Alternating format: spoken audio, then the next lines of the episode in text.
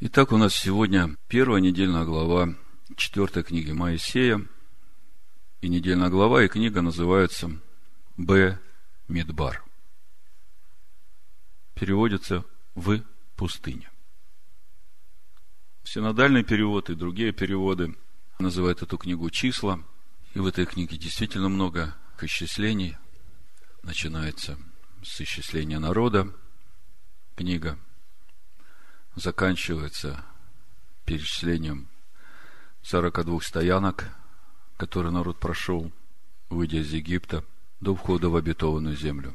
И, конечно, все это очень глубокие смыслы, в которые Дух Божий погружает нас, дает нам понимание, нам сегодня живущим. И вы знаете, когда размышлял о недельной главе, о самом названии Бамидбар – у меня в духе пришло это место из Иезекииля, это 20 глава, где Бог говорит о том, что Он будет заключать завет со своим народом, с сынами Израиля, в пустыне народов. И когда я это услышал, эта глава настолько ожила для меня. То есть я вдруг понял, что это не просто речь идет о каких-то событиях. Ну, давайте прочитаем Иезекииля 20 главу, Потом скажу название проповеди. Книга Иезекииля, 20 глава. Буду читать с 32 стиха. Слушайте. И что приходит вам на ум, совсем не сбудется. Вы говорите, будем как язычники, как племена иноземные, служить дереву и камню. Живу я, говорит Господь Бог, Рукою крепкою, мышцей простертою, излиянием ярости буду господствовать над вами. И выведу вас из народов и из стран, по которым вы рассеяны, и соберу вас рукою крепкою, мышцу простертую и излиянием ярости, и приведу вас в пустыню народов. И там буду судиться с вами лицом к лицу, как я судился с отцами вашими – в пустыне земли египетской. Вы видите, насколько процессы сходны? Если мы хотим узнать, как Бог будет судиться с нами в пустыне народов, нам просто нужно посмотреть, как Бог судился со своим народом в пустыне египетской. И тогда мы уже будем иметь духовное разумение того, что главное. Чего Бог хочет от меня, глядя на то, что происходило в пустыне египетской и проведу вас под жезлом, и введу вас в узы завета, и выделю из вас мятежников и непокорных мне, из земли пребывания их выведу их, но в землю Израилеву они не войдут, и узнаете, что я Господь. А вы, дом Израилев, так говорит Господь Бог, идите каждый к своим идолам и служите им, если меня не слушаете, но не оскверняйте более святого имени моего дарами вашими и идолами вашими. Потому что на моей святой горе, на горе высокой Израилевой, говорит Господь Бог, там будет служить мне весь дом Израилев. Весь, сколько не есть его на земле. Там я с благоволением приму их, и там потребую приношений ваших и начатка ваших со всеми святынями вашими. Приму вас, как благовонное курение, когда выведу вас из народов и соберу вас из стран, по которым вы рассеяны, и буду светиться в вас пред глазами народов. И узнаете, что я Господь, когда введу вас в землю Израилеву, в землю, которую я клялся дать отцам вашим, поднял руку мою. Интересно, что в этих словах Бога, который он сказал через пророка, мы видим дом Израилев, который поклоняется идолам, и дом Израилев, который будет служить на высокой горе Израилевой. Мы знаем, что уже со времен разрушения первого храма дом Израиля в десять колен были рассеяны, и они до сих пор не вернулись в обетованную землю. Дом Иуды после 70 лет пленения, он вернулся после разрушения первого храма, а дом Израиля не вернулся. Вы все это знаете. У пророка Оси мы читаем, что Ефрем стал тяжелым, и речь идет о доме Израилева, поскольку Ефрем самое многочисленное колено в Израиле. И мы знаем, что Ефрем – это сын Иосифа. И несмотря на то, что Ефрем родился в Египте от языческой жены, Яков сказал, что вот эти дети, которые у Иосифа у тебя родились, они будут моими. Иосиф – это прообраз Машеха, вы знаете. Здесь очень много духовного материала, над которым еще можно размышлять и размышлять. Я хочу сказать другое. Я хочу сказать, что сегодня Бог в пустыне народов заключает свой завет с Домом Израиля. И судится с Домом Израиля. Так же, как он судился с отцами в пустыне египетской. Мы сегодня начинаем читать книгу Баймидбар в пустыне. И я так понимаю, что эта книга должна помочь нам увидеть для себя конкретные реальные пути. Для того, чтобы, получив это духовное разумение, получив силу для души своей через это духовное разумение, войти в это общество Израилева, которое будет служить Богу на высокой горе Израилевой. Так вот, краткое содержание сегодняшней недельной главы. Бог повелевает произвести исчисление 12 колен Израилевых. И, в общем-то, это уже третье исчисление за последние 13 месяцев. Первое исчисление, о котором, в общем-то, в Торе мы не читаем, только догадываемся, было сделано в Египте перед выходом. Я так понимаю, когда народ расчислялся на Агнца. Второе исчисление было сделано после греха Золотого Тельца, когда Моисей вернулся в праздник Йом-Кипур со вторыми скрижалями, и Бог повелел через Моисея начать строительство Скинии, и тогда было одно повеление а, каждому, кто расположит свое сердце участвовать в строительстве этой скинии, принести по полшекеля. И когда был сделан этот подсчет этих полшекелей, то было ровно 603 550 человек. И вот сейчас, буквально спустя полгода, скиния поставлена. Мы в книге Левит изучали, как священники посвящались служению, как был помазан Аарон на священство. Проходит праздник Песах. И вот второй месяц, первый день месяца, как мы читаем в книге чисел, во второй год, Бог повелевает сделать исчисление. Исчисление сынов Израилевых. И мы видим, что опять в исчисление входит 603 550 человек, но левиты здесь уже не считаются. Левиты считаются отдельно, и левитов еще 22 тысячи. Что за всем этим стоит, я думаю, здесь тоже можно много чего увидеть. Но чтобы не перегружать вас, я хочу поговорить о самом важном сегодня для нас, вот в преддверии праздника Шивоот, Вообще книга Бамидбар, глава недельная Бамидбар, она всегда читается в преддверии праздника Шиваот. И это не случайно. Как я говорил уже в начале, на всем пути выхода из Египта до праздника Шавуот есть два этапа или два раскрытия Божьего откровения, которые в праздник Шавуот должны соединиться вместе. Первое раскрытие Божьего откровения – это инициатива Бога, когда Он раскрывается – в своей силе, славе и выводит свой народ из Египта, народ, который, в общем-то, по малодушию и тяжести работ вообще не поверил Моисею. Помните, мы читали? А второй этап – это когда начинается счет Амера, когда мы принесли первый сноп, и вот сейчас мы считаем эти дни Амера, дни после принесения первого снопа, и суть всего этого счета – это очищение себя от того ветхого и взращивание в себе того нового, что мы положили в основание этого духовного храма, когда рассчитывались на Агнца при своем выходе из Египта. Так вот, счет Амера, он и посвящен вот этому откровению, которое строится нашим усердием, человеческим, нашей души, в обрезании своего сердца, в обрезании своего «я», в обрезании своего эго, своего раздражения, своего нетерпения – своего неверия, своего сребролюбия, своей жадности, своей зависти. всего своего человеческого ради того, чтобы туда пришла любовь Божия. Любовь к Богу, любовь к человеку. Так вот, время счета Амера, оно, в общем-то, для того нам и дано, чтобы мы, проходя через вот такие всевозможные ситуации, смотрели на то, как реагирует на это наша душа. Помните, во Второзаконии, в 8 главе, Бог говорит, все 40 лет в пустыне я вел вас, томил вас голодом, жаждою. Бог это все делал.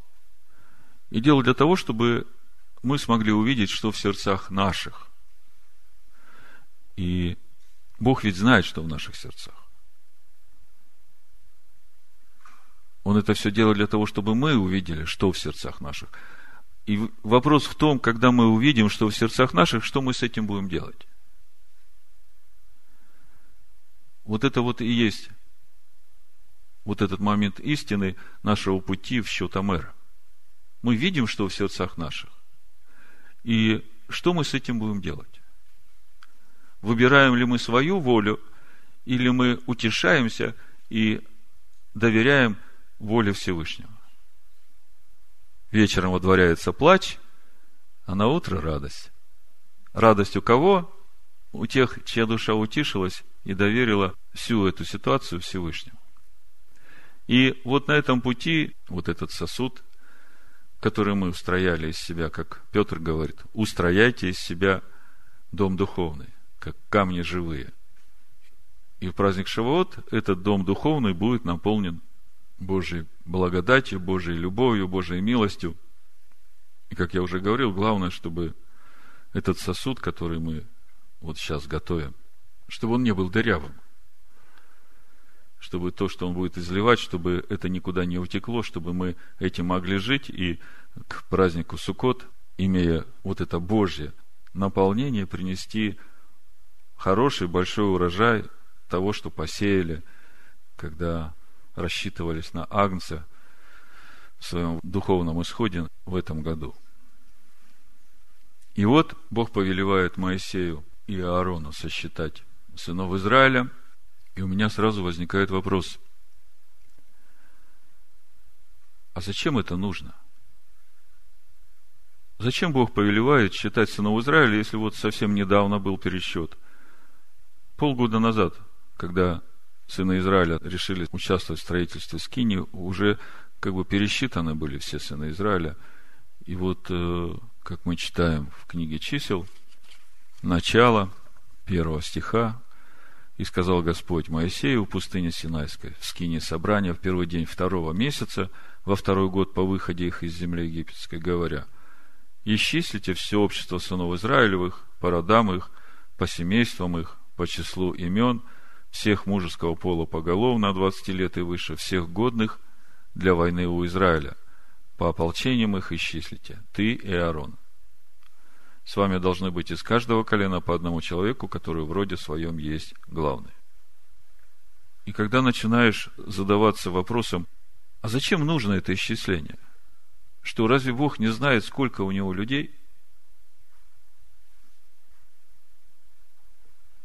Помните, или как-то пришел жаловаться Богу и говорить, вот я один остался у тебя. А Бог ему говорит, это третье царство, 19-18. Впрочем, я оставил между израильтянами семь тысяч мужей, всех сих колени не преклонялись перед Ваалом, и всех сих уста не лобызали его. То есть, э, даже в самые трудные годы жизни в Израиле – Бог все равно знает, сколько у него народа. Тогда вопрос, если Богу это не нужно, то кому тогда это нужно? Его народу? Ну, как бы третьих нет. А если это нужно его народу, то вопрос, зачем? Что за всем этим стоит? – Речь ведь не идет просто о каких-то арифметических действиях, о каком-то бухгалтерском отчете. Вы согласны со мной? То есть, если духовно начинать подходить к этому повелению Бога, исчислите сынов Израиля, то вопрос зачем? Кому это нужно? И неизбежно приходишь к ответу, что это нужно самому Израилю. То есть это нужно каждому из нас, и это нужно сегодня каждому из нас, потому что мы увидели, что это все относится непосредственно к нам. Именно сейчас, именно в пустыне народов, Бог заключает со своим народом завет. А потом мы же знаем, что считать народ Бога – это вообще опасное занятие. Помните, как Давид решил посчитать, сколько в Израиле народу?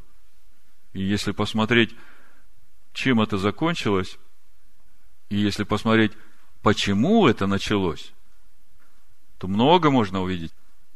Через размышления над этой ситуацией в Израиле, когда Давид решил посчитать, сколько в Израиле народа, я через это получил откровение о едином Боге. Вот э, в 1 Паралипоменон, 21 главе, написано, первый стих, 1 Паралипоменон, 21 глава, первый стих. «И восстал сатана на Израиля, и возбудил Давида сделать исчисление израильтян. И сказал Давид Иаву и начальствующим народе, пойдите исчислите израильтян от Версавия до Дана, и представьте мне, чтобы я знал число их. Я читаю здесь и вижу, что сатана восстал на Израиля – вы подумайте, какие процессы сразу начинают работать. Сатана восстает на Израиля и возбуждает Давида исчислять народ. А если посмотреть на 24 главу 2 книги царств, вдруг мы начинаем видеть, почему сатана восстает на Израиля. Смотрите. Вторая книга царств, 24 глава, 1 стих. Гнев Господень опять возгорелся на израильтян. Почему гнев Господень возгорелся на израильтян? За непослушание, за идолопоклонство, за отступление от его завета. И возбудил он в них Давида сказать, пойди исчисли Израиля и Иуду. Кто возбудил? Гнев Господень. Значит, гнев Господень возбуждает. А там мы видим сатана восстал на Израиля. Я это вместе складываю и вдруг начинаю понимать, вот он, единый Бог, которым все движется и живет и существует. И даже сатана не может даже шага сделать, если Всевышний не допустит этого. И мы видим, что Израиль начал грешить перед Богом, настолько сильно грешить, что гнев Господа вышел и возбуждает Давида исчислить народ. Давид, как бы мы видим в Писаниях, он переживает, что это его инициатива была, что он так поступил, и из-за него Израиль пострадал.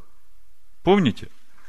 А на самом-то деле мы видим, что это уже следствие, что поведение народа допустило до такого неразумного шага Давида – как все связано, вы видите? И опять все связано с исчислением. Тогда в чем же суть вот этого исчисления? Бог повелевает исчислить сынов Израиля. В чем суть? Каково духовное назначение? Какую духовную работу должно сделать в нас вот это исчисление, которое повелевает Бог? Что за всем этим стоит?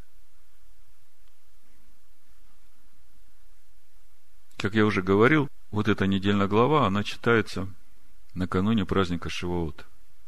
Читается во время счета Амера, и по сути это то время, когда человек, который обрел свободу от египетского рабства,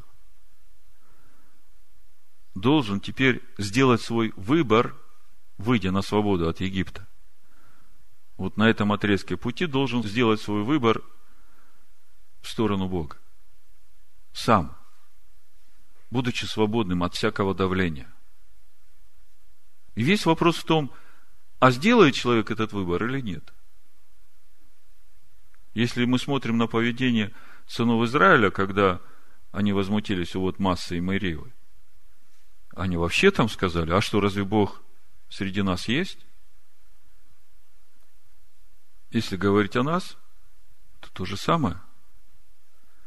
Речь идет о том, чтобы каждый из нас сегодня и сейчас сделал свой выбор.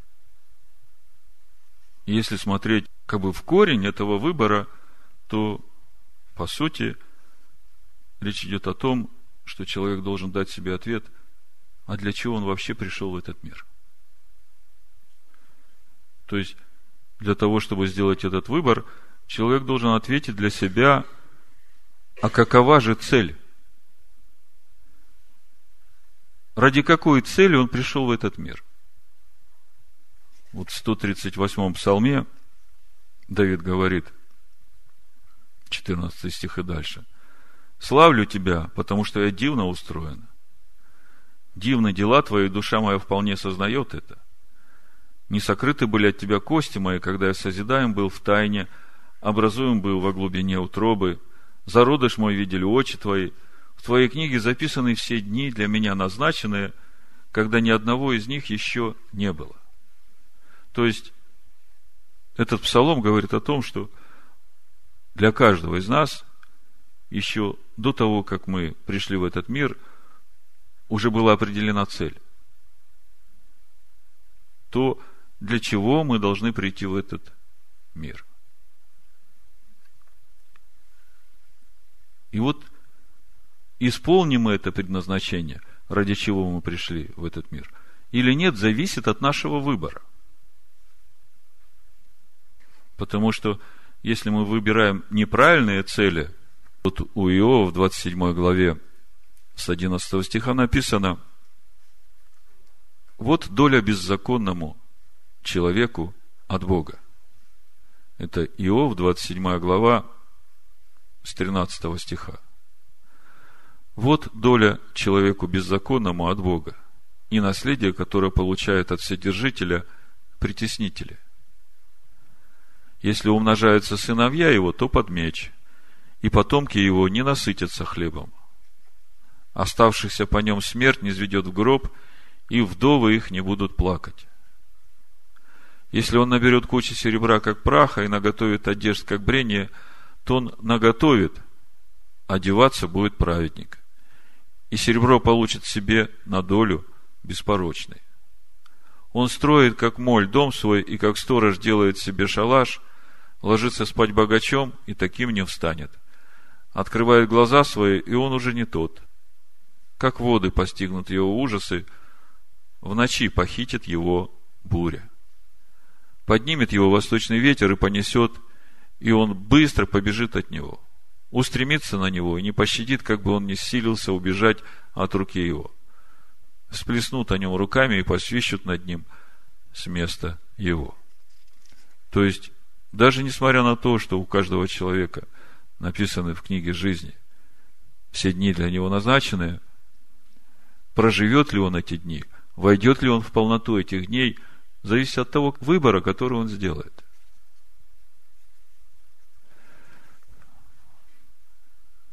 То есть каждый человек должен ясно себе осознать, увидеть ту главную цель своей жизни, ради чего он пришел в этот мир – и это непростой вопрос. Если посмотреть на то, как живут люди в этом мире,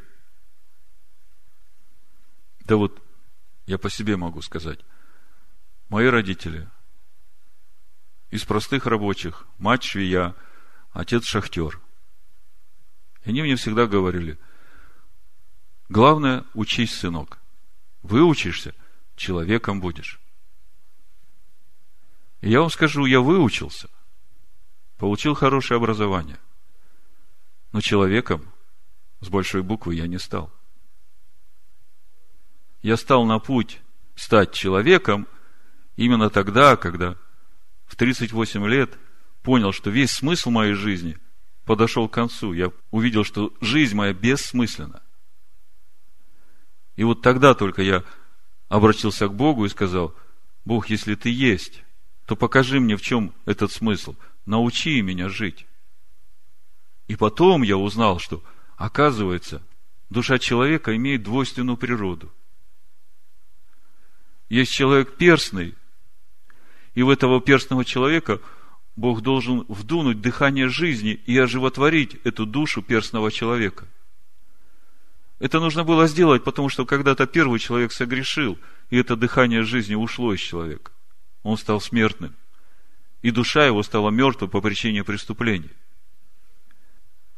И вот когда человек начинает понимать, что главный смысл его жизни в том, чтобы человеку, рожденному от родителей, от мамы и папы, стать человеком по образу и подобию Бога, а для этого надо, чтобы вот та пустота в душе, которая должна быть наполнена небесным, живым Богом, чтобы начался процесс этого наполнения, вот когда человек приходит к этому разумению, тогда для него становится понятным, для чего он пришел в этот мир.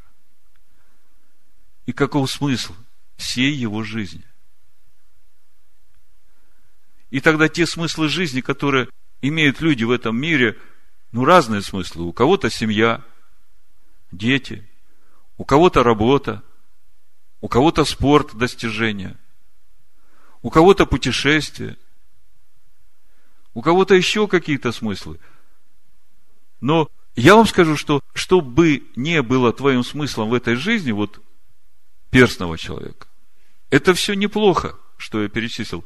Но это не главный смысл твоей жизни, это та территория, на которой ты реализуешь себя как человека, который получил это откровение о главной цели своей, ради чего он пришел в этот мир. То есть, другими словами, чем бы ты ни занимался в этом мире, Бог тебе дал много способностей и талантов. Будь ты музыкант, будь ты спортсмен, будь ты домохозяйка, многодетная мать, которая воспитывает своих детей, внуков. Важно, чтобы ты понимал главный смысл того, ради чего ты пришел в этот мир. Потому что если родители говорят своему ребенку, выучишься и станешь человеком, то это потерянный человек. Он вырос, а в его жизни постоянные сомнения. В его жизни нет мира. Почему? Потому что душа не наполнена истинными ценностями. Его сознание, его дух мечется из одной стороны в другую сторону, из одной крайности в другую. А когда человек начинает наполнять душу свою истинными, подлинными ценностями, тогда душа человека умиротворяется. Более того, через эти ценности она начинает получать эту духовную силу, стабильность. Помните, Иешуа говорит, придите ко мне и научитесь от меня – и найдете покой душам вашим. Поэтому мы, как родители, мы должны осознать вот эту главную цель для себя. То, ради чего мы пришли в этот мир. И когда мы осознаем эту цель и начинаем жить этой целью, то тогда нас начинает заботить, чтобы Царствие Божие в нас было во всякое время, где бы мы, что бы мы ни делали. И когда мы этому учим своих детей, что главное в твоей жизни, это чтобы вставая, идя, садясь, ложась, спя, чтобы ты все время пребывал внутри вот этом Царстве Божьем. Чтобы ты, утверждаясь в этих духовных ценностях, в этих истинных Божьих ценностях, чтобы ты все время оставался верным этому, и тогда мир Божий будет наполнять тебя. Тогда дух твой не будет метаться туда-сюда, ты не будешь думать, правильно я поступил или неправильно. И Тора, Машех, своей премудростью открывает человеку этот главный смысл. То, что есть истина, и каким образом этой истиной заполнить вот эту небесную составляющую человеческой души. Помните, мы говорили, что когда Бог творил человека, там особый глагол «вайцер» с двумя «йод», который говорит о том, что в отличие от животных, человеческая душа, она имеет двойственную природу, которая в себе объединяет и земное, и небесное. И это должно в человеке соединиться вместе, и вот тогда это человек, который стал человеком. Так вот, проповедь я так и назвал, чтобы человеку стать человеком с большой буквы. Это вот именно для этого Бог повелевает своему народу после того, как Он вывел их из Египта, после того, как они сделали грех Золотого Тельца, после того, как они получили прощение, после того, как Бог сказал, всякий, кто хочет участвовать в строительстве скини, для того, чтобы я пребывал среди них, добровольно, пусть участвует. И после этого 603 550 человек принесли свои приношения на устроение скини. Скиния построена, священники приготовлены, Дух Божий сошел, и Бог теперь говорит, вот теперь у вас все есть. Теперь Моисей снова исчисли народ. Вопрос, для чего? Потому что начинается путь в обетованную землю, куда Бог обещал привести сыновей Израиля. И это не простой путь, это путь духовной войны. Это путь духовной войны, когда человек, посмотрев внутрь себя, должен снова сделать этот выбор. Должен снова ответить на этот вопрос. А какова главная цель моей жизни? Каков смысл моей жизни? Для чего я живу? То, что ты выучишься, получишь хорошее образование или станешь всемирно известным спортсменом или музыкантом, не это является главной целью твоей жизни. Это всего лишь та территория, где ты будешь реализовывать себя как человека, который будет нести образ Бога вот эту чистоту, святость тем людям, которые вокруг тебя.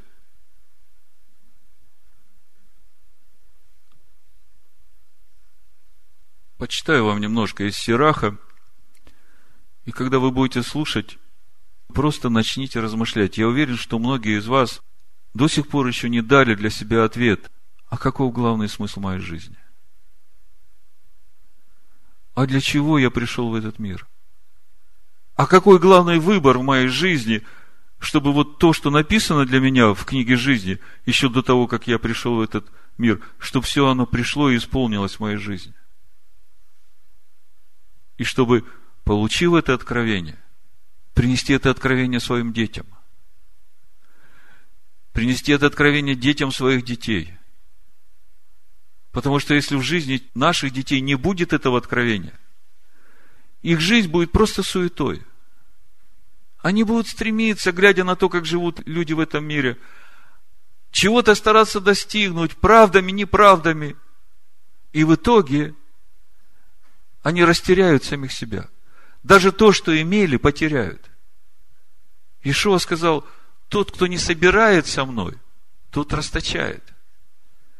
И если Ишуа пришел в твою жизнь, то ты уже не можешь оставаться в том же ритме, в тех же своих помыслах, в тех же своих целях, как ты жил раньше.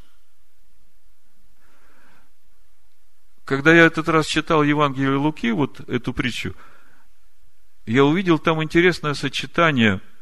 Давайте посмотрим сразу. Ишуа связывает вот это расточительство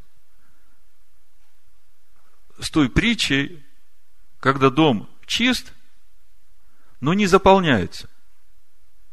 И через это приходят семеро злейших. Вы не обратили внимания, как у Луки написано? Давайте э, посмотрим. Это Лука, 11 глава, 23 стих. И дальше. Кто не со мною, тот против меня. И кто не собирает со мной, тот расточает. И смотрите, следующий стих, 24. Когда нечистый дух выйдет из человека, то ходит по безводным местам, ища покоя, и не находя, говорит, возвращусь домой, откуда вышел. Вам не кажется, что вот эта последовательность, 23 стих, кто не собирает со мной, тот расточает, и 24 стих, нечистый дух вышел из человека, и потом говорит, возвращусь домой, откуда я вышел, они взаимосвязаны с собой. Вдумайтесь, это ведь о чем-то нам говорит. Это о том и говорит, что если мы вошли с Богом в завет через Иешуа, Бог освободил нас от всякого проклятия, от всякого египетского рабства, вывел на это свободное место и говорит, вот теперь ты должен выбор свой сделать. Ты хочешь для себя жить, свою волю творить?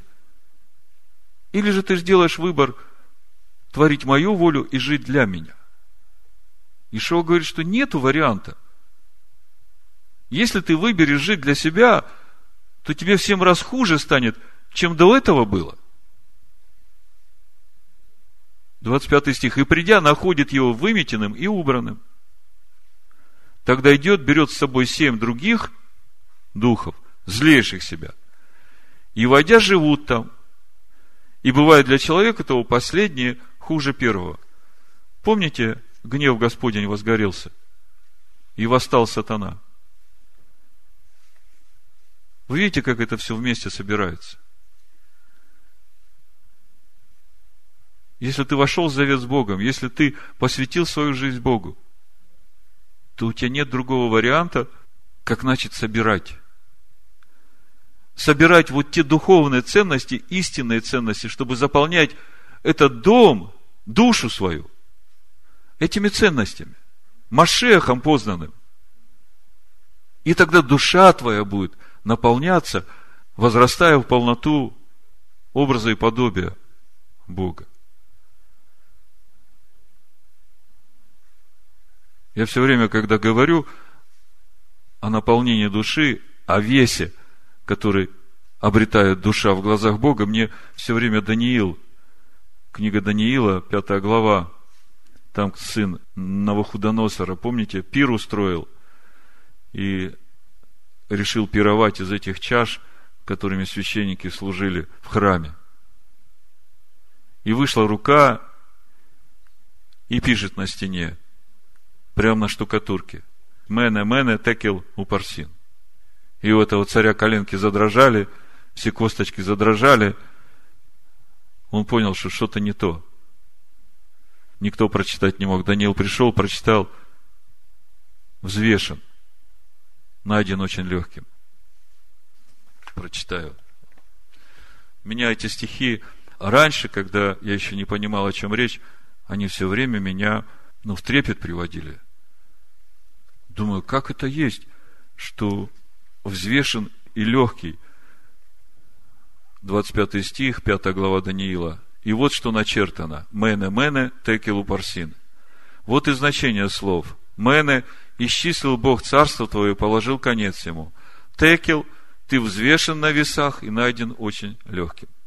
Вот это вот текел, это же мы все взвешиваемся Богом на весах. У него есть специальные весы, на которых он вес нашей души взвешивает. И скажите мне, что нашу душу делает весомой в глазах Бога? Вот эти подлинные ценности, вот эти истинные ценности, которыми должна наша душа наполняться. В этом смысл нашей жизни. В этом главная цель нашей жизни. И это мы должны вкладывать в своих детей – Дебора, Эстер, Кэрен, вы слышите это? Неважно, чем вы в жизни своей будете заниматься. Это все хорошо, чем вы будете заниматься. И Бог благословит вас во всяком деле, которое вы будете делать, если душа ваша будет искать Царство Божьего и наполняться им. Но выбор этот должны делать вы сами – Прежде всего ищите Царство Божьего, и все остальное приложится вам. Так вот, если мы посмотрим как начинается наша недельная глава, второй стих, написано, «Исчислите все общество сынов Израилевых по родам их, по семействам их». Это перевод. А если смотреть оригинал текста, написано так, «Сеу эт рош коль эдат бне Исраэль, ле мишпхотем, ле бейт авотам, бемисфар». И дословный перевод пословный. Поднимите головы общины свидетелей сынов Израилевых к домам отцов в исчислении их. И когда начинаешь вдумываться, о чем здесь написано, что значит поднять головы Бней, Израиль, сынов Израиля, общины Эдот, подумайте, мы недавно говорили, когда речь идет об Эда, сыновей Израиля, речь идет о свидетелях сынов Израиля. Потому что Эд – это свидетель.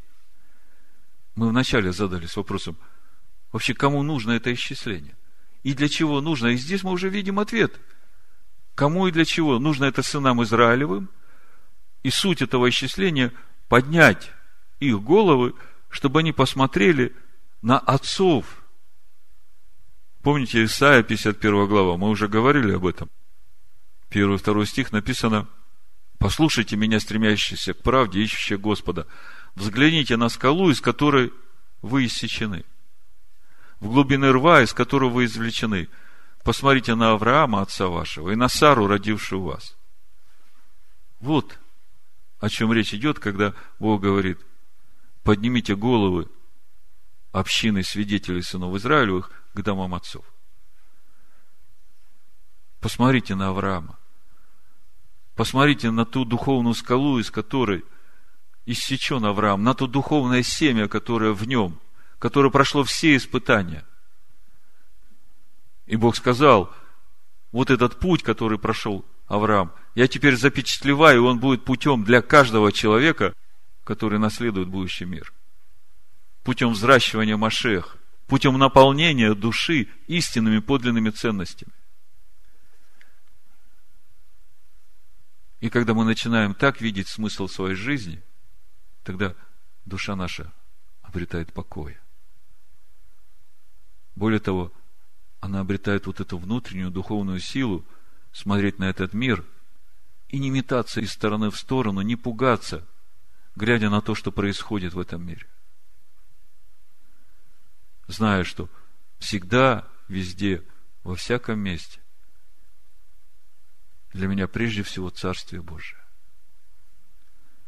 На кухне проснулся утром, готовишь завтрак и говоришь, я сегодня должна принести Царство Божие своим детям, своему мужу, своим родителям. И каждый, кого я встречу сегодня, на работе, на пути, я должен нести это Царство Божие ему. Он должен видеть это царство в моем лице, в том, какое выражение лица у меня. Или я смурной и недовольный, потому что мне жарко, или несмотря на то, что мне жарко, и я весь в поту, я улыбаюсь и радуюсь, потому что Машех светит из моего сердца. И это видят и чувствуют. Это не улыбка пластмассовая под американское чиз. Это та доброта, искренняя твоя доброта, которую ты готов делиться с каждым человеком, который у тебя на пути. Вот если вы так начнете смотреть на себя и на людей, которые вокруг себя, вы перестанете ходить по плоти. Понимаете, наша проблема в том, что мы, ну, пока со Словом Божьим, мы как бы еще в духе, мы в Царстве Божьем. Только закрыли, вышли на улицу, все, переключились на душевного и все реакции, все оценки, все выводы, все душевного, плотского человека. Так нельзя. Даже когда твой внешний человек плачет, как мы поем в песне Хава Нагила, пусть плачет, это ему полезно. Внутренний человек радуется. Радуется. Помните, все 42 стоянки внешний человек плакал, плакал, плакал. перестал плакать, когда его уже не стало. А внутренний человек радовался, радовался, радовался. И на 42-й стоянке во всю полноту возрадовался, потому что уже дошел до обетованной земли. И все эти стоянки, все эти трудности, он видел, как он духовно рос, приходя в полноту и обретая этот смысл, обретая эту полноту дней жизни, которые записаны в его книге жизни, в твоей книге жизни – еще до того, как ты пришел в этот мир. Послушайте, почитаю немножко Сираха. Может быть, вы сегодня уже читали 17 главу. Написано, буду читать с 31 стиха 16. Душа всего живущего покрыла лицо ее. Речь идет о земле. И в нее все возвратится. Вдумайтесь.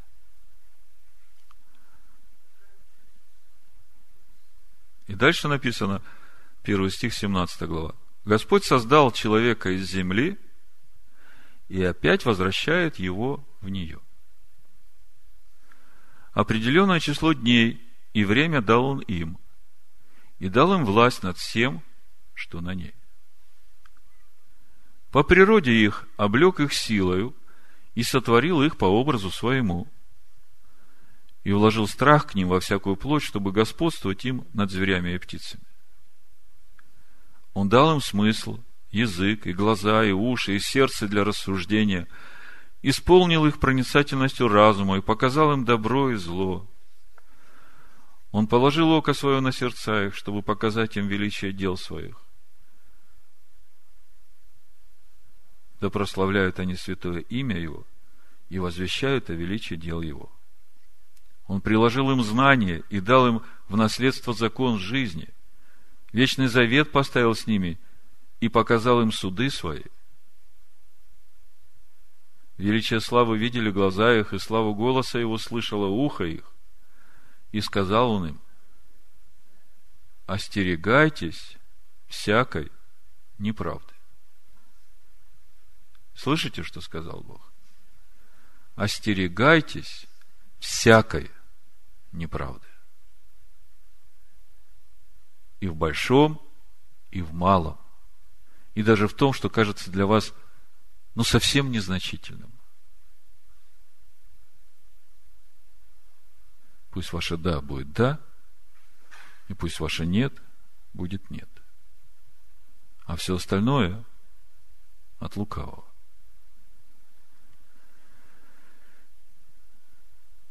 И сказал он им, остерегайтесь всякой неправды. И заповедал каждому из них обязанность к ближнему. Пути всегда перед ним не скроются от очей его. Каждому народу поставил он вождя, а Израиль есть удел Господа. Все дела их, как солнце перед ним, и очи его всегда на путях их. Не утаились от него неправды их, и все грехи их перед Господом. Ничего не скрыто от его глаз.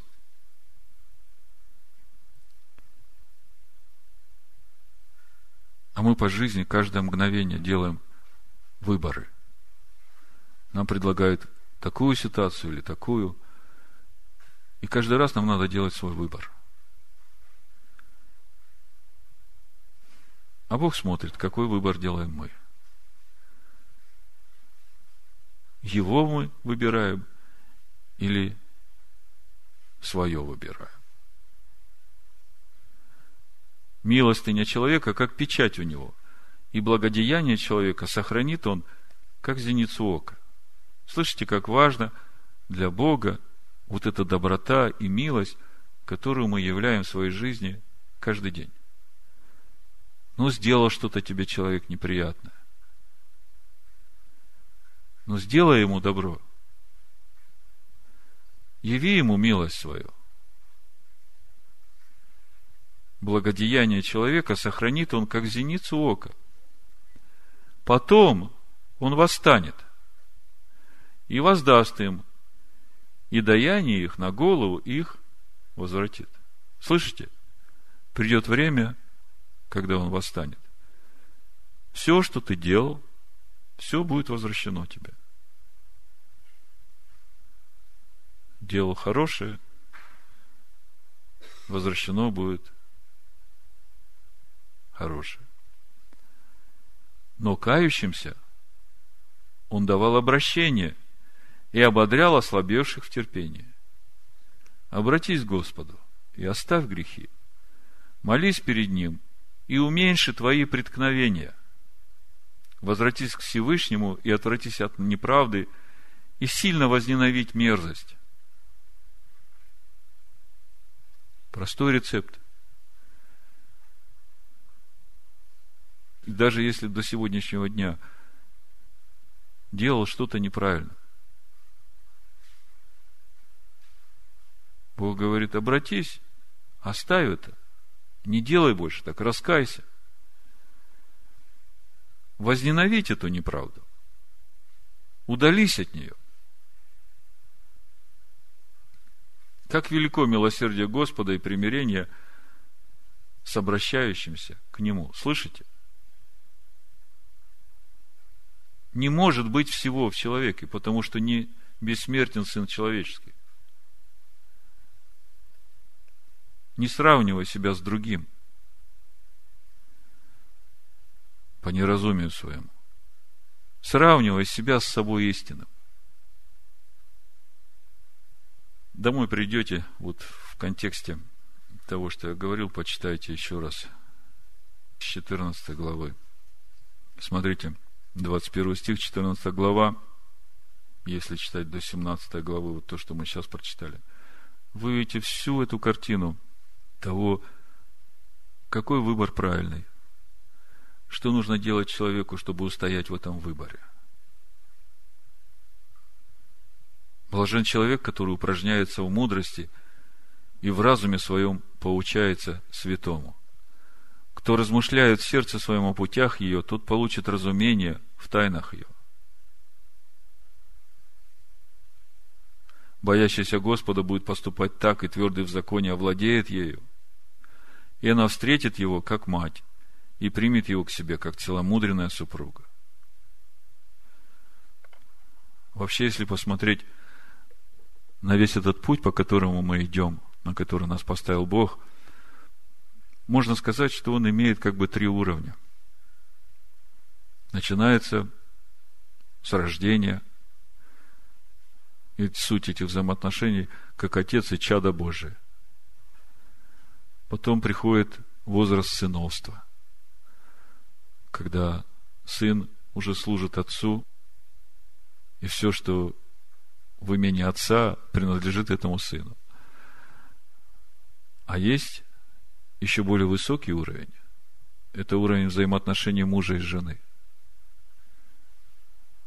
И вот эти взаимоотношения, это уже полнота. Это когда уже душа наполнена истинными ценностями, и человек уже есть кость от кости, плоть от плоти своего мужа господина своего. Бог повелевает исчислить сынов Израиля, а мы теперь понимаем, что за этим стоит. В Евангелии от Луки в 14 главе Ишуа говорит о том, что если ты собрался строить башню, то сядь и посчитай. Лука, 14 глава, с 25 стиха. С ним шло множество народа, и он, обратившись, сказал им, «Если кто приходит ко мне и не возненавидит отца своего, и матери, и жены, и детей, и братьев, и сестер, и при том самой жизни своей, здесь не идет речь о ненависти.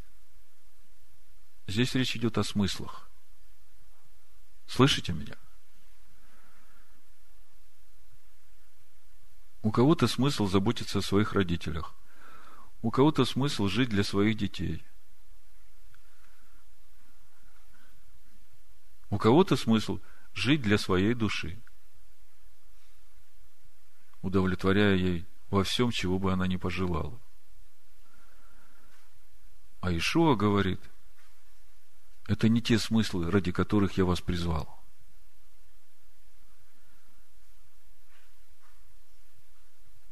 Чтобы вам стать моим учеником, вам нужно отказаться от этих смыслов, вернее, отодвинуть их на второй план.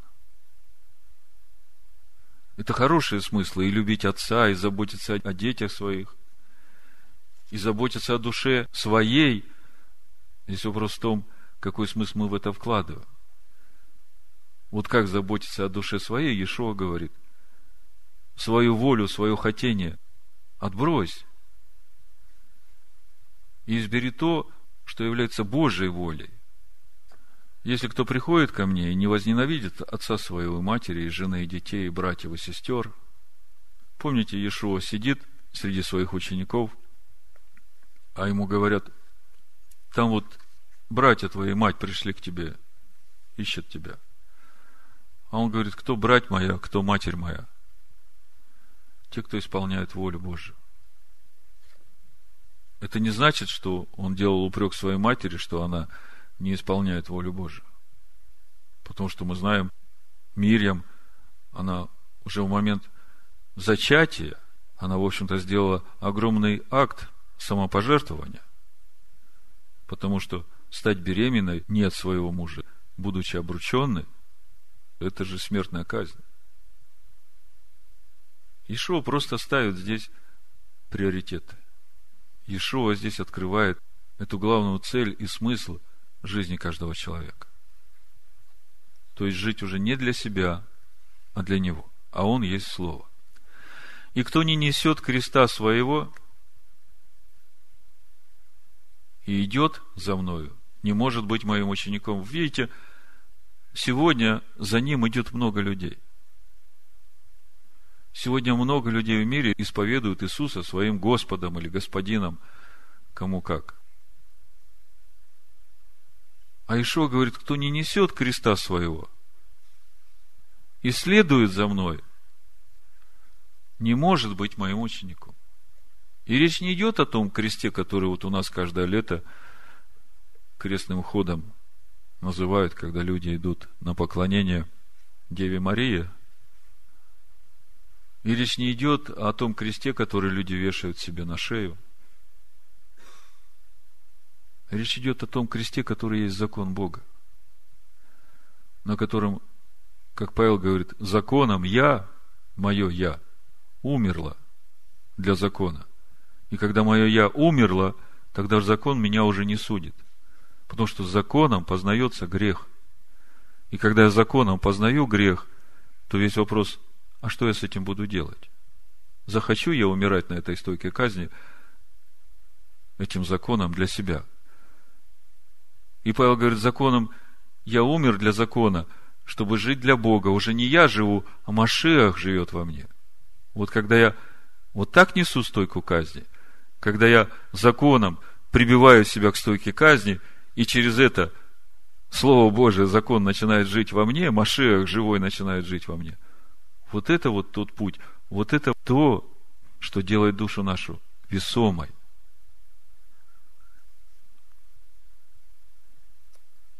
Ибо кто из вас, желая построить башню, не сядет прежде и не вычислит издержек? То есть, посчитай издержки. Тебе это надо? Если я вас быстро спрошу, что значит жить по духу, как вы мне ответите? Запишите себе Римлянам 8.13. Ибо если живете по плоти, то умрете. А если духом умершляете дела плотские, то живы будете. То есть жить по духу, это значит духом умершлять дела плотские. Это вот и есть на стойке казни умершлять своего ветхого человека с его желаниями, хотениями.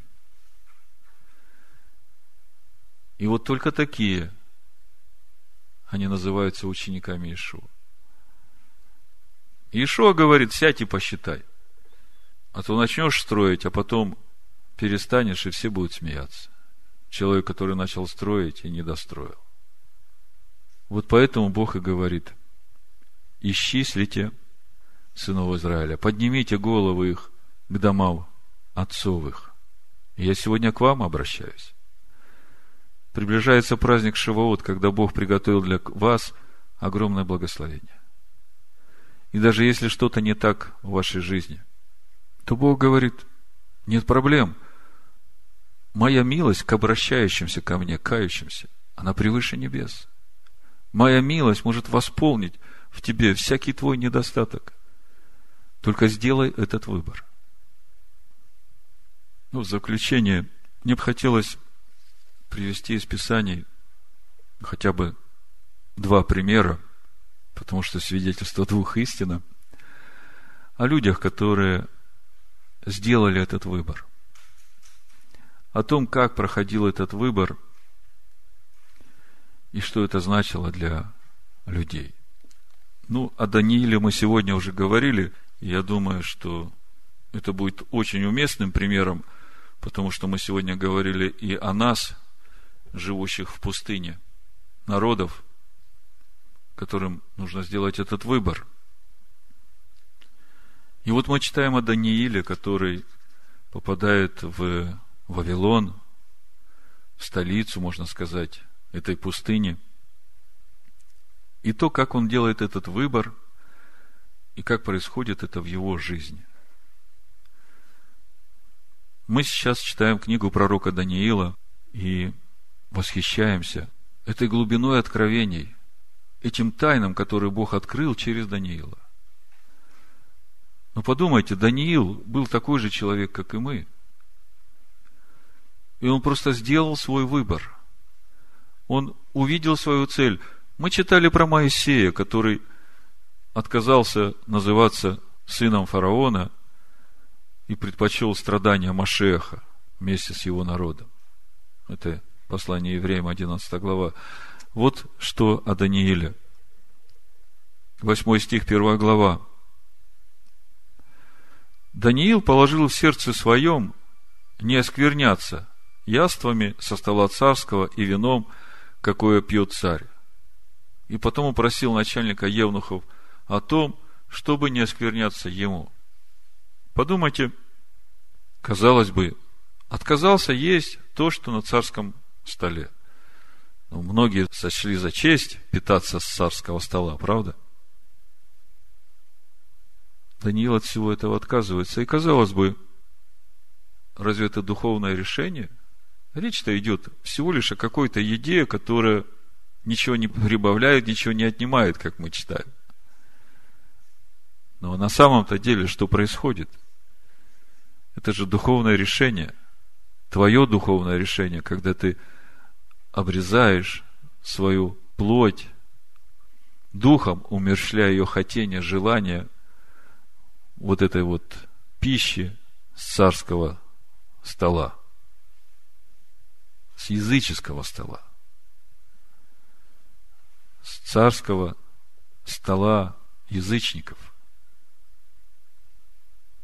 И когда ты делаешь этот выбор, 9 стих написано, Бог даровал Даниилу милость и благорасположение начальника Евнухов.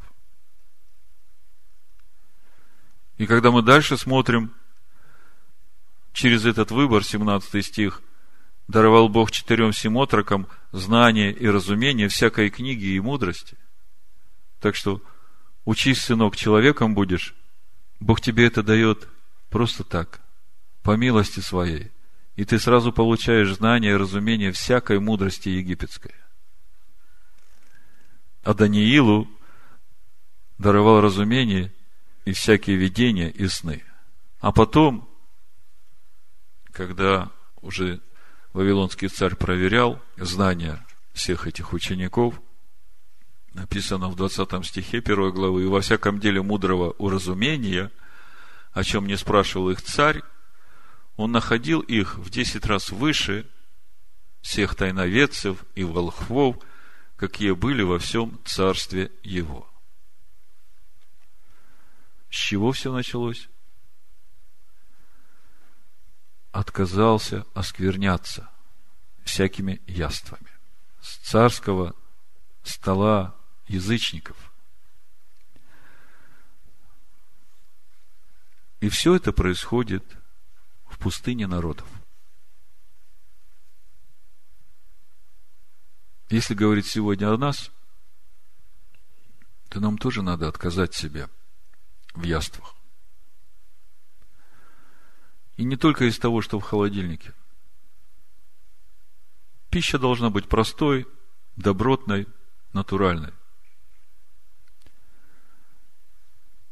Но еще нужно отказаться и от яств духовных, которыми нас сейчас усиленно питают через телевидение, интернет, средства массовой информации, когда нам пытаются объяснить, что черное есть белое, а белое это черное.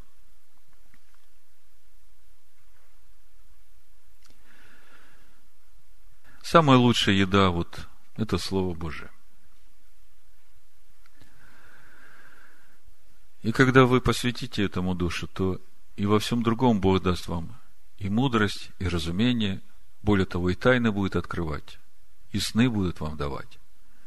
И вы будете все знать в десять раз больше, чем те, кто вокруг вас. Помните, у Экклезиаста в 8 главе написано, пятый стих, «Соблюдающий заповедь не испытает никакого зла, Сердце мудрого знает и время, и устав. Потому что для всякой вещи есть свое время и устав. А человеку великое зло от того, что он не знает, что будет, и как это будет, кто скажет ему. В принципе,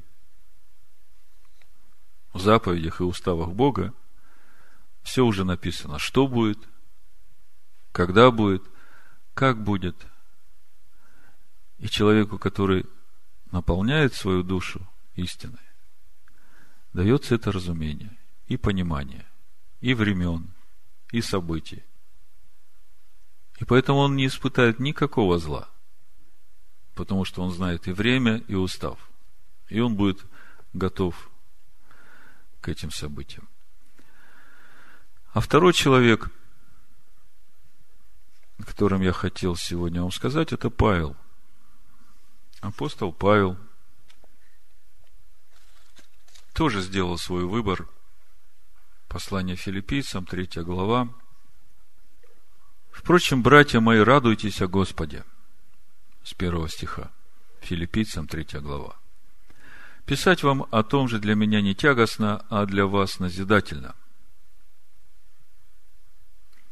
Берегитесь псов, берегитесь злых делателей берегитесь обрезания. Что значит злые делатели? Те, которые что-то пытаются делать, но они делают это по плоти. А всякий человек по плоти, он по природе чада гнева. Пока его э, по шерсти гладишь, он мурлыкает. Как только его против шерсти проведешь, у него сразу шерсть дыбом. Вот это вот злые делатели, у которых плоть не обрезана. Берегите псов, берегите злых делателей, берегитесь обрезания, потому что обрезание – это мы, служащие Богу Духом. Вот оно, какое обрезание. Когда плоть обрезана, ветхий человек обрезан – и ты Богу служишь духом. Миром, любовью, радостью. А когда плотской человек служит Богу внешним обрезанием, оставаясь злым, злоречивым, гневливым, раздражительным, недовольным постоянно, ворчащим, ну, что можно ожидать от ветхой природы? Обрезание – это мы, служащие Богу Духом, и хвалящиеся Машехом Иешуа. А что значит хвалящийся Машехом Иешуа? Это, а, я верю в Иисуса Христа, а вот ты не веришь. У тебя проблемы, а я вот хвалюсь Иисусом Христом, потому что я верю. Это так? Нет. А как?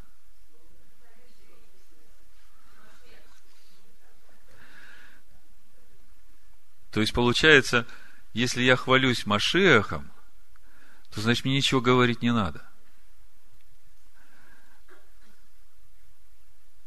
А вот та благодать, которая исходит из меня, вот эта любовь, вот это долготерпение, вот это отсутствие раздражения, гневливости, вот это и есть хвалящийся Машехом. Да, так?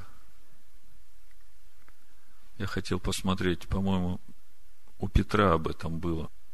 Да, вот смотрите, 1 Петра, 2 глава, 5 стих написано – и сами, как живые камни, устрояйте из себя дом духовный, священство святое, чтобы приносить духовные жертвы, благоприятные Богу Иисусом Христом. То есть, когда мы устрояем из себя дом духовный, то те жертвы, которые мы Ему приносим, их суть – это Ишуа Машех, живущий в нас. И для того, чтобы принести эту жертву, это значит, надо себя прибить на стойку казни – и на это место принять это слово живое, и это слово должно раствориться внутри тебя и стать естеством твоей этой новой природы, новой твари. И вот, когда ты это все обретаешь и, устрояя дом, приносишь Богу именно такие жертвы Иисусом Христом, то вот это и есть хвалящийся Иисусом Христом, а не на плоть надеющийся. Хотя я могу надеяться и на плоть, Павел говорит. Если кто другой думает надеяться на плоть, то более я. Обрезанный восьмой день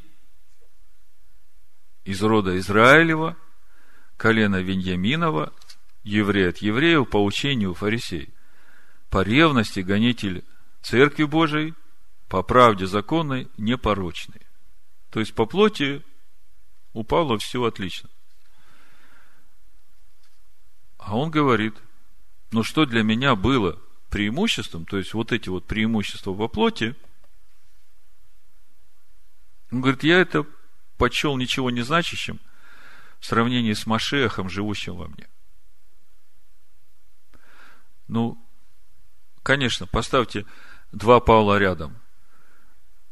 Савл, который по плоти злой делатель, обрезанный на восьмой день и Павел, который законом умер для себя, чтобы дать место Машеху жить себе. И он говорит, что я, тут дальше в филиппийцах написано, что я еще не достиг этого, но я стремлюсь. То ради Машеха я почел читаю. Да и все почитаю читаю ради превосходства познания Машеха, Ешо, Господина моего. Для него я от всего отказался – и все почитаю за ссор, чтобы приобрести Машех. Мы сейчас говорим о втором примере человека, который увидел вот тот истинный смысл, который увидел ту главную цель в своей жизни. Павел говорит, я вдруг увидел, что самое важное для человека, вот эта новая природа в нем, божественная природа, когда Бог наполняет сердце человека. Для него я от всего отказался и все почитаю за ссор, чтобы приобрести Машеха. И найтись в нем не со своей праведностью, которая от закона, но с той праведностью, которая через веру в Машеха, с праведностью от Бога по вере. Есть праведность внешнего человека, когда человек старается жить по закону. И мы прошлый шаббат говорили о том, что для сыновей Якова, которые находятся под действием тайны ожесточения до сих пор ради того, чтобы пришло спасение к язычникам, чтобы полнота пришла к язычникам. Они законом живут по сей день. И неужели вы можете подумать, что если Бог ожесточил этих сердца ради того, чтобы пришла полнота и спасение к язычникам, Бог отвергнет свой народ? Мы в прошлый шаббат читали, что несмотря на то, что они ожесточены, несмотря на то, что они отвергают Машеха, Ишуа, они по-прежнему остаются возлюбленными Божьими. Но приближается то время, и уже приблизилось, когда они услышат этот призыв Бога. И им откроется истинный Машех Иешуа. Они увидят и поверят, что действительно их спасение в Иешуа через оправдание их грехов, которые они сделали, будучи в Первом Завете. Но, как мы знаем, у Бога на все свое время. И ничто не опаздывает, и ничто не забегает вперед, и одно другое не толкает. Все приходит в свое время. Но Павел говорит, что вот ради того, чтобы познать Машеха, я от всего отказался. И хочу найтись в Машехе не со своей праведностью, а с праведностью Божией. А как это возможно? Это уже возможно, когда Бог живет в тебе. А ты всего лишь сосуд, в котором ходит Бог в этом мире. Иешуа показал нам вот этот образ человека, как Иоанн говорит. Мы видели этого человека, который ходит в славе Божией. И мы теперь понимаем, что это возможно. И когда Бог в каждом из нас возрождает того же Машеха, который пришел в Иешуа в этот мир, то это значит, что и нам надо возрастать вот в этого человека, которого Бог нам показал, который стал посредником между Богом и человеками. Человек Машех Иешуа. И найтись в нем не со своей праведностью, которая от закона, но с той, которая через веру в Машеха. С праведностью от Бога по вере, чтобы познать Его и силу воскресения Его, и участие в страданиях Его, сообразуя смерти Его, чтобы достигнуть воскресения мертвых. Говорю не потому, чтобы я уже достиг или усовершился, но стремлюсь, не достигну ли я, как достиг меня Машех Ишуа. Тебя достиг Ишуа Машех? Достиг. Теперь нам надо достигнуть его, как он достиг нас. Амен. Братья, не почитая себя достигшим, а только забывая заднее и простираясь вперед, стремлюсь к цели, к почести вышнего звания Божия в Машехе Иешуа. И какое это вышнее звание Божие в Машехе Иешуа? Сыны Божии. Итак, кто из нас совершен, так должен мыслить. Если же вы о чем иначе мыслите, то и это Бог вам откроет. Впрочем, до чего мы достигли, так и должны мыслить и по тому правилу жить.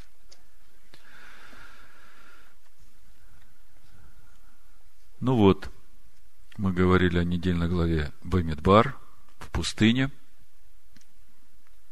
И Бог говорит, вот именно в пустыне надо поднять головы сынов моих на дома отцовых, посмотреть на Авраама, посмотреть на тот путь, который выбрал Авраам, путь, который прошел Авраам и вошел в полноту Машеха. Так же и для нас. Пусть Всевышний благословит нас в нашем выборе, нашей самой главной цели и поможет нам посвятить свою жизнь именно этой цели, чтобы наша жизнь и жизнь наших детей и внуков обрели смысл, наполнились подлинными истинными ценностями, вошли в покой Божий, обрели силу Божию проходить весь тот путь, который нам предстоит пройти через эту пустыню, пустыню народов. Да благословит всех нас Всевышний на этом пути во имени Машеха Иешуа. Амин. Шува. Амин. Шува. Амин. Шува. Амин. Шува.